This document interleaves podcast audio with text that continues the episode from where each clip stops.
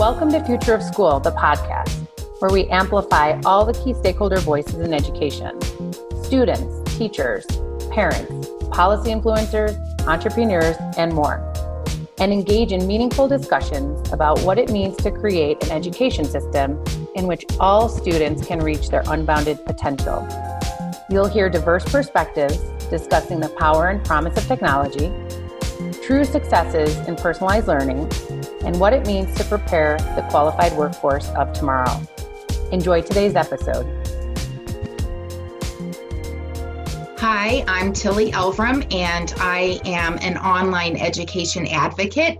And I'm passionate about online education because I saw the benefits within my own family. My son attended a full time online public school for 10 years and we use these schools in three different states as a military family and then a corporate family on the move.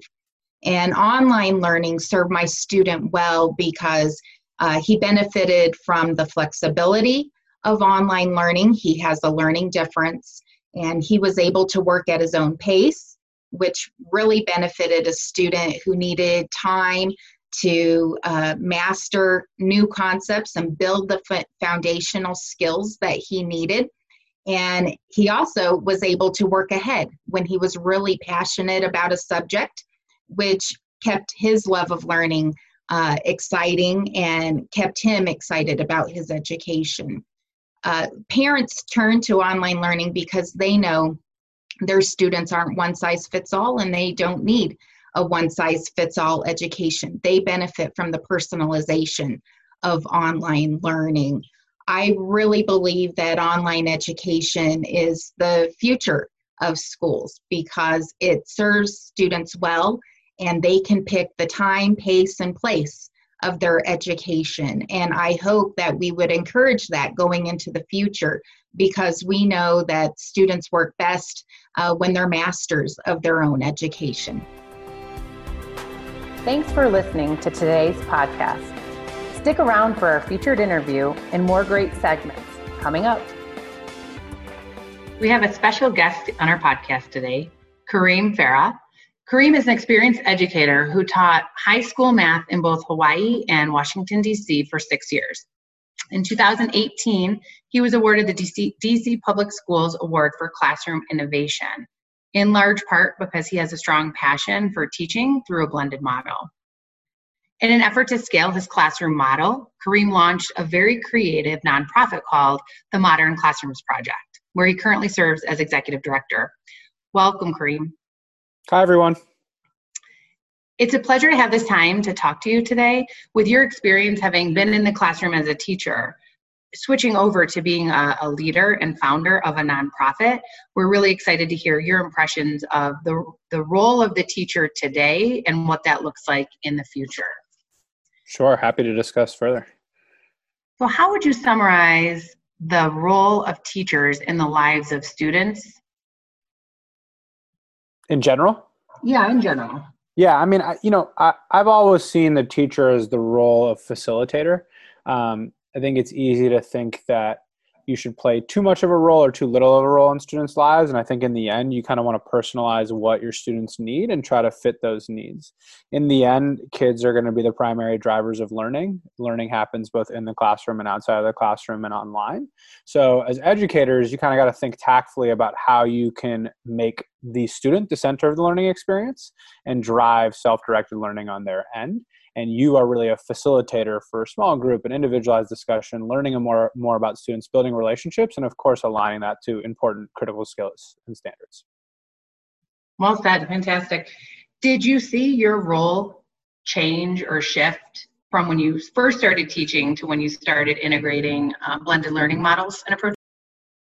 Oh yeah i mean when i first started teaching you know i taught in the most traditional way that you can imagine. And I think that oftentimes particularly happens when you're a math teacher at the high school level, right? You just think every single day I'm going to lecture a new skill. Kids are going to follow along everything I say. They're going to take notes. They're going to do some, you know, assignments. They're going to take some sort of assessment, and then we're going to go to the next lesson the next day, regardless of what happens. I think there's a lot of issues with the traditional framework of teaching. Um, you know, at the at the onset, it's very much so like a spoon fed delivery model of content where kids are compliantly disengaged the small fraction of them that happen to love your boring lecture, if you lectured the way I did, which was uniquely boring in my opinion, um, then they're captivated. But the large book of students, right, are just kind of going through the motions and have been conditioned to follow along with the system. Um, I built the instructional model that I created, which is a blended self paced mastery based one that we now scale the Modern Classrooms Project, with the fundamental premise that the greatest inhibitor of innovation for educators is the lecture. Um, that is the barrier to entry for innovation. And when you're kind of attached to a lecture model where every day you open with new information that only comes out of your mouth and the kids need to hear it, and if they don't, they're in trouble basically from a falling behind standpoint you really inhibit the capacity for students to drive their own learning and for you as the educator to be a facilitator as opposed to sort of the stage on a stage kind of model of teaching and learning so once i was able to eliminate the lecture it unleashed a new level of innovation um, in my classroom that I never really thought I could have achieved prior. And that's where all the other kind of cool, innovative practices that I think our teachers are doing and I got to do in my classroom come to life. And the only way to really do that, unless you're super, super creative in your capacity to deliver information without technology, is to use technology as an asset, right? In a lean but effective way, um, so that you can use technology to eliminate the components of instruction that are both inefficient and disengaging. Yeah, no, that's that's a great perspective. I was doing a training earlier this week for teachers who are new to remote learning. They've been in the traditional model, and we were talking about best practice for live sessions. And they were very, very surprised that best practice says you should do no more than 12 to 15 minutes of direct instruction online. They yeah it was hard for them to wrap their minds around but wait in, in the brick and mortar classroom i'm standing in front of the kids for 45 minutes and i'm doing the majority of the time i'm talking. So it is a shift in mentality and pedagogy as well yeah, no, I mean, we see something similar because, you know, we train teachers to replace the lecture with their own instructional videos. And when the research points to, you know, instructional videos need to be less than nine minutes, ideally under six minutes, and engagement drops drastically after the 12 to 14 minute mark, you know, lots of folks just generally initially are sort of shocked by that reality. I was as well. Like, how do you succinctly summarize a skill in a short amount of time? And, you know, the data supports that the longer you take, the less engagement you have. So it's a challenge for everyone, but it teaches folks to, to really be lean with what they're delivering to kids so that they can actually struggle themselves with the content and problem solve themselves. Yeah, for sure. Did you have an aha moment when you decided to leave the classroom and found the Modern Classrooms Project? Yeah, I mean, there was a, from a from a scalability standpoint, there was an aha moment. You know, I had the unbelievable amount of luck and privilege to get nominated for an innovation award in a district and then you know win that award. And they built a little video about my model um, at the time which was like a minute and a half. And when they played that in front of the crowd you know it was one of those award ceremonies where you're just kind of going through the motions. I was like a young teacher and i was like that's wild that i got this award. Um, and then there was a moment in the video where i referenced the fundamental notion that students in my class don't move on to the next lesson until they've shown mastery on the previous one and in this very sort of celebratory environment, there was like a roar when that phrase came up. Um, and it was uniquely specific to our model and also uniquely pedagogical in a very celebratory environment. And I realized at that moment that there was like an intense appetite amongst the educators, the administrators, the stakeholders in that that auditorium that day that innovation was around the corner and the idea of mastery based learning and you know how that can be facilitated was really powerful I kind of left that day thinking, you know, how can we capitalize on that momentum and that appetite? And that was sort of the aha moment that that led us as organizational leaders to say, look, it's time to found this and think about just scaling what we've created in our classrooms. So talk talk to us a little bit about the work that you do. Then you um, work with teachers who are hungry and interested in transforming their approach to instruction. Correct? Yes, that's exactly right. So there's a couple of things I'll say about our work. So first, you know, where one of the ways we're unique is we actually provide a specific model. So we're not like uh, an organization that sort of believes in the general notion of professional development around sort of personalized learning, but instead we take a specific approach to blended self-paced mastery-based instruction and train educators on that specific method, which has a ton of customization under its umbrella. So we are literally training teachers on an instructional model. The model is blended self-paced mastery-based in its simplest form. You replace lectures with your own instructional videos. You let kids work at their own pace within each unit of study, and you grade them on mastery as opposed to a mixture of completion and effort.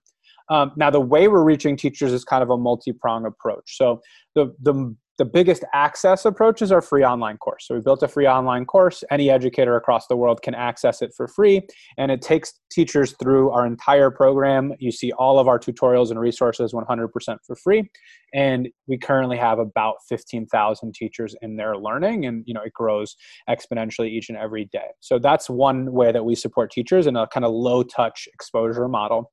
And then we have our virtual mentorship program, and that's where we actually train teachers with a little bit more comprehensive support. So individual teachers can purchase a subscription to our virtual mentorship program where they get pay, paired with an implementer of the model. They travel through the course, they build a unit, they get one to one coaching, feedback on all the assignments they submit. And our goal is to really get them off the ground with the model. And folks either come through that program either by paying individually, like a teacher who just wants to be a part of the virtual mentorship program.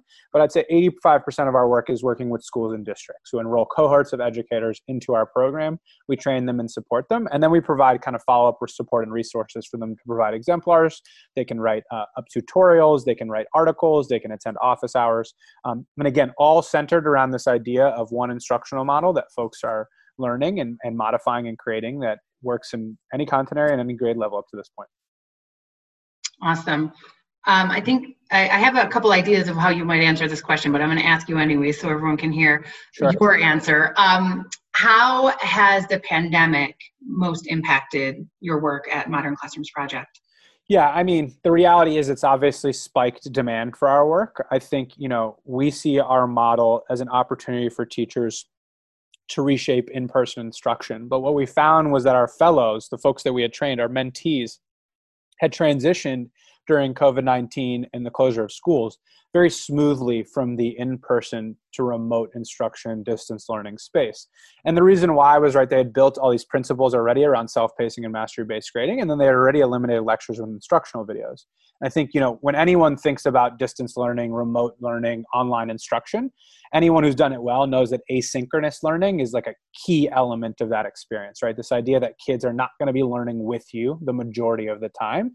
And when they are with you, you're supplementing it with sort of discussions, Q&As, and small group instruction. So our model was a natural pivot point um, and what that did was it kind of showed the rest of the world and all the educators that have started to learn our free model or our virtual mentorship program is they're all eager to build out instructional models for their classrooms that both can withstand the blows of and challenges of covid-19 but then can easily be transitioned into the in-person space without them having to build two worlds of instruction um, so naturally lots of folks have come to us and i think you know most players in the ed tech space and in the innovation at the classroom level space will say that you know what covid-19 does a silver lining of covid-19 is it's really put education technology at the forefront and had educators across the country and the world think about how they can use technology more effectively and it's kind of a snowball effect. Once you start playing around with it looking at some of the upside you really need to access these resources you start to realize how they can be of value in the classroom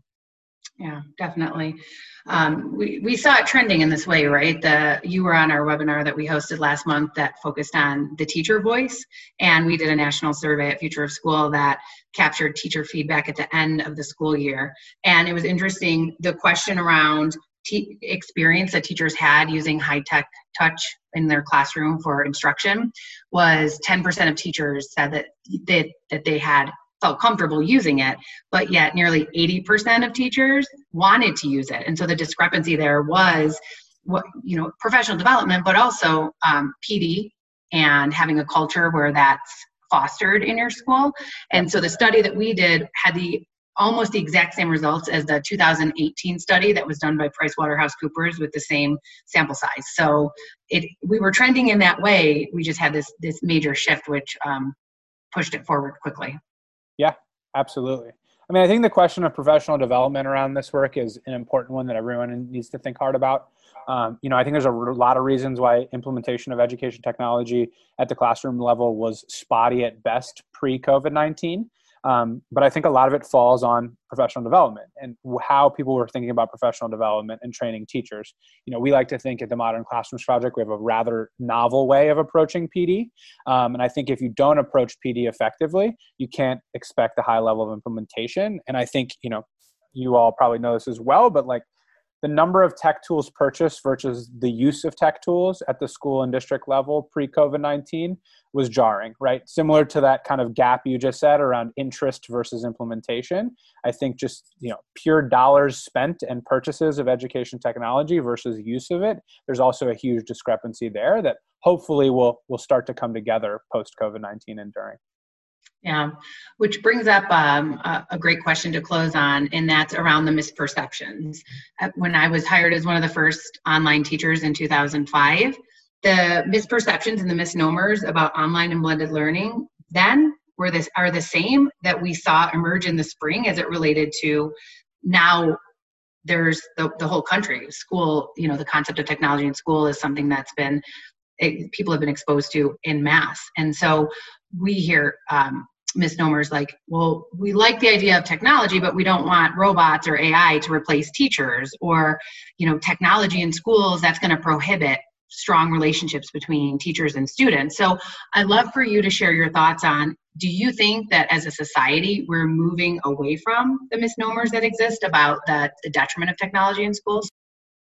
Yeah, I mean, I, I, definitely think we are. I think it's a natural progression, right? I, I don't think, you know, inevitably technology is just something that's becoming a more and more necessary and valuable tool in life. So the notion that kids would be somehow shielded from it or wouldn't be able to access it in classrooms is not just uh, you know bad for effective instruction but it's also just like a dangerous equity issue right kids need to be able to experiment with technology and use technology each and every day if we expect adults to in their workplace all the time we need kids to you know i think the misnomers um, and the challenges with the online instruction to some degree have been warranted because I think there has just been a random smattering of what's available to teachers, and you're going to react to what you get exposed to. And if you get exposed to something that is a non effective way to use technology in a classroom, that's going to be where your brain is anchored to.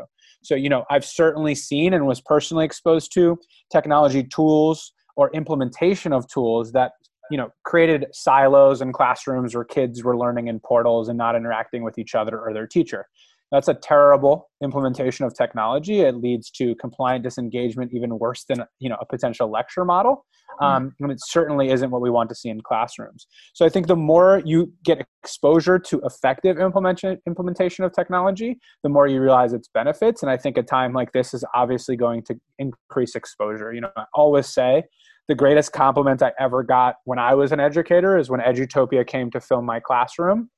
The exact the the director of the actual filming asked me when she walked in, is this actually a blended learning classroom? And she asked that question because about a quarter of my students at that moment were on computers. They were, you know, in between transitioning to these hands-on activities and, and working on the computer itself. And I looked at her and I said, Of course it is. You know, it's a misnomer to think that when you walk into a technology infused classroom, that all kids do is have computers out and are staring at screens, right? That is one very mm-hmm. narrow version of blended learning environment and one that I certainly didn't seek to cultivate. And I don't think most teachers do. Um, so the more folks get exposed to these sort of lean uses of technology, where they're facilitators of learning, they're avenues to eliminate inefficiencies and strengthen relationships and build community, uh, then folks will realize the benefits and implement it more. And I think to some degree, uh, COVID 19 has certainly accelerated it. But in the end, you know, that transformational change from the educator end is only going to happen when they see great examples of how this can work. Excellent. Thank you for the great work that you're leading at Modern Classrooms Project. Thank you for being a, a great colleague of mine, and we look forward to seeing the work that you do down the road. Awesome. Thanks, Amy. According to students, the number one reason they choose blended and online courses is flexibility, including flexibility related to their schedule, expanded course offerings, ability to complete an internship, or to compete in an elite sports program, and more. Never before has flexibility been more important in our K 12 schools, and it will continue to be true as we move into the future of school. The good news is that flexibility has also never been more possible. Hi, my name is Christian Rodriguez. I am a junior at North Greenville University, and I did online learning pretty much the entirety of my middle school and high school career. I used Florida Virtual School, and what it really allowed me to do is bend my schooling schedule around the rest of the extracurricular activities, the outside activities that I want to do, whether it be 4 H, Boy Scouts, working with the animals on my farm, going to youth group, whatever that looked like, I could move my school schedule around those activities. So really, I was maximizing my learning opportunities, not minimizing them by being stuck in a classroom for eight hours of the day. Not that that can't work for some people, but it allowed me to do so much more with my time. If if I needed to be outside working with animals or, or, or working with Boy Scouts during the day, I could do my schoolwork at night if that's what I needed to do. And I'd say another really big benefit for me is moving on to the college level, being a junior now. It allowed me to be prepared for this new digital aspect that schooling has become. A lot of colleges, even if you're doing in person classes, which all of mine are, we still have Blackboard. We still have discussion segments. My Spanish class uses Vistas. All of the math classes use online segments. It's, it's almost impossible to avoid using online schooling in some way at the college level, whether or not you're doing in person classes. And so taking those online classes in middle school and in high school helped me to be prepared for what this next level of schooling brought. And it gave me, I don't want to say an advantage, but an extra push to be ready for this next stage of education and this next stage of life. So I owe a lot of my own success to online learning. You're listening to Future of School, the podcast, highlighting all the important voices in the innovative education landscape of today and tomorrow. Coming up next, a great interview segment hosted by one of our student scholarship winners. Hi, uh, I'm Georgie Ingram. I am currently getting my BFA in dance from the University of the Arts, going into my junior year of re- what will be remote learning this semester. Um, I met Amy two years ago through the Foundation for Blended Online Learning after I um, received a scholarship from the foundation after doing two years of online school to focus uh, both on my education and my dancing. Um, and I'm very much looking forward to this conversation with Amy today. Thanks, Georgie. It's great to be here and talk to you and catch up. Yeah, definitely. Um, so, moving into especially thinking about remote learning and schooling and education and teaching, um, when you think about the future of school and specifically what it can and should, or like dreaming what it can look like for students, what do you what do you think of? That's a great question, and it's one that lots of people are talking about. And I'm very, very lucky to have been working in the field of online and blended learning for the past 15 years. Mm-hmm. So, when I think about what the future of K 12 education in our country looks like, it is very much tech based. Mm-hmm. It's personalized to what students are interested in. It's new and creative curriculum that will allow them to take classes that they're interested in. And that's mm-hmm one of the things that's that's been intriguing about our scholarship program that we have is kids have taken online and blended courses throughout the country in different ways and that allows them to pursue their dreams and goals mm-hmm. yeah that's great um, and coming from the perspective of a student who has done blended online learning um, and has kind of gone down that path it made me think a lot about like access and kind of like accountability and advocating for my own education how do you think that that can show up or will start showing up more? Yeah it's a, another really important question that people are starting to talk about and have conversations around to solve for. Having choice in the kind of classes that you mm-hmm. take and in the learning environment i think that's the baseline. When students have choice and they can embrace their voice and say i'm really interested in this. Huh where how can i find classes in agriculture? How can i pursue more learning opportunities in mm-hmm. computer coding? And they're motivated to find classes that they're interested in. I think that's the baseline is advocating for yourself because you realize that we're not limited and confined mm-hmm. to our local school. And local schools are great.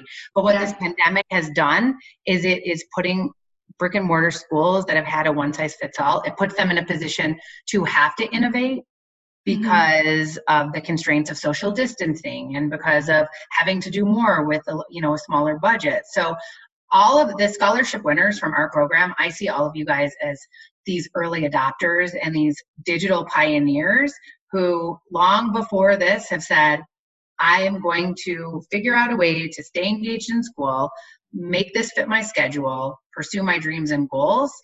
And there's all kinds of dreams and goals that have been accommodated for through blended and online learning. And I think it's going to continue in that way. Yeah, um, yeah, that's great. Um, I think it's kind of obvious in, in hearing you speak and hearing you answer these questions, but um, do you have a personal mission that motivates your own work in education? I do every day that I get up, it's my goal to be of service to students and teachers however possible. I'm really lucky and fortunate to be able to work for a nonprofit and to give opportunities through financial support to educators and to learners throughout America in different ways. And so that is every day that I wake up, I say, how can I be of service? How, you know, how can I step into my job and have an impact that will allow me to take my experiences from being a teacher in the classroom? I taught face to face. I taught online. I taught in blended environments. And that really was the tipping point for me to know that my career and my life purpose should be to help support new ways of teaching and learning and innovation because I saw it work. I, you know, when I taught Spanish, I was the teacher that had the lesson plan that was different, that was unique. We would create marketplaces outside. I, I loved bringing to life content and now technology has the power to do that mm-hmm. in ways that we never imagined before. Yeah, yeah. Um, I think it's it's really refreshing and hopeful to to hear like how we can think about this in terms of what technology can bring, um, especially moving into more remote learning. Are there any tips or like pieces of advice you have for both educators and students moving into these more technical technological and, and distant ways of learning? I know we don't have a ton of time. This is something I could talk about for a long, long time. um, but yeah, I do. I've talked to educators and administrators, parents, and students a lot over the last few months because when you run an organization that's called Future of School, people mm-hmm. think you have all the answers you have all the answers and i and i my go-to with that is no we are creating all we are creating solutions together mm-hmm. So my advice is not one of the most critical components is communication, that people are staying in communication. And it I think historically it's been uncomfortable for people in positions of power to say, we're not sure. Yeah. I don't know. We don't have enough information on that, especially when it comes to schools. I mean, calendars are published 30, 365 days in advance. And we're at a place now where it's like, hmm, 52% of schools this year don't know the type mm-hmm. of learning environment they're going to open. So it's pushing people and really challenging them to say, I don't know, or we'll, we'll figure this out together. So I think open, uh, collaborative communication is important. Having town halls, if you're a school, going to town halls, if you're a parent, engaging is a critical piece. Um, an attitude of a growth mindset and also of having grace that we know that it's it's going to take time that things might not look how we think they're going to look and we can't point fingers and blame. I think the blame game is one of the worst things that can happen. It's their fault. It's this fault. It's that we have the most that benign agnostic person thing to blame, and that's uh, that's a pandemic, which is outside of our control. Mm-hmm. So that's another piece I would have. And then also be creative in this time. Learning happens anywhere, anytime. I believe that our co- concept of school, you know, it, it was a building it was a noun, it was a place, and now it's a verb. It's we see it come to life. Schooling happens at home, schooling happens at the park. It's becoming more synonymous with learning, and I think mm-hmm. that's a really great opportunity for us to redesign and recraft what the future of school looks like together. Yeah, uh, I think that was a perfect way to end. Um, yeah, I think thinking about the words communication, listening um, are really important and like sounding and, and moving forward for me too. Um, yeah, thank you so much. I had a great time talking with you. Me too, and I look forward to staying connected with you. Good luck at school. Thank you. Thank you for listening to Future of School, the podcast. To learn more about Future of School, including our Student Scholarship Program, Innovative Educator Prize, and other efforts to highlight and accelerate purposeful innovation in schools, visit our website, futureof.school, follow us on Twitter at futureof underscore school, or connect with us on Facebook or LinkedIn.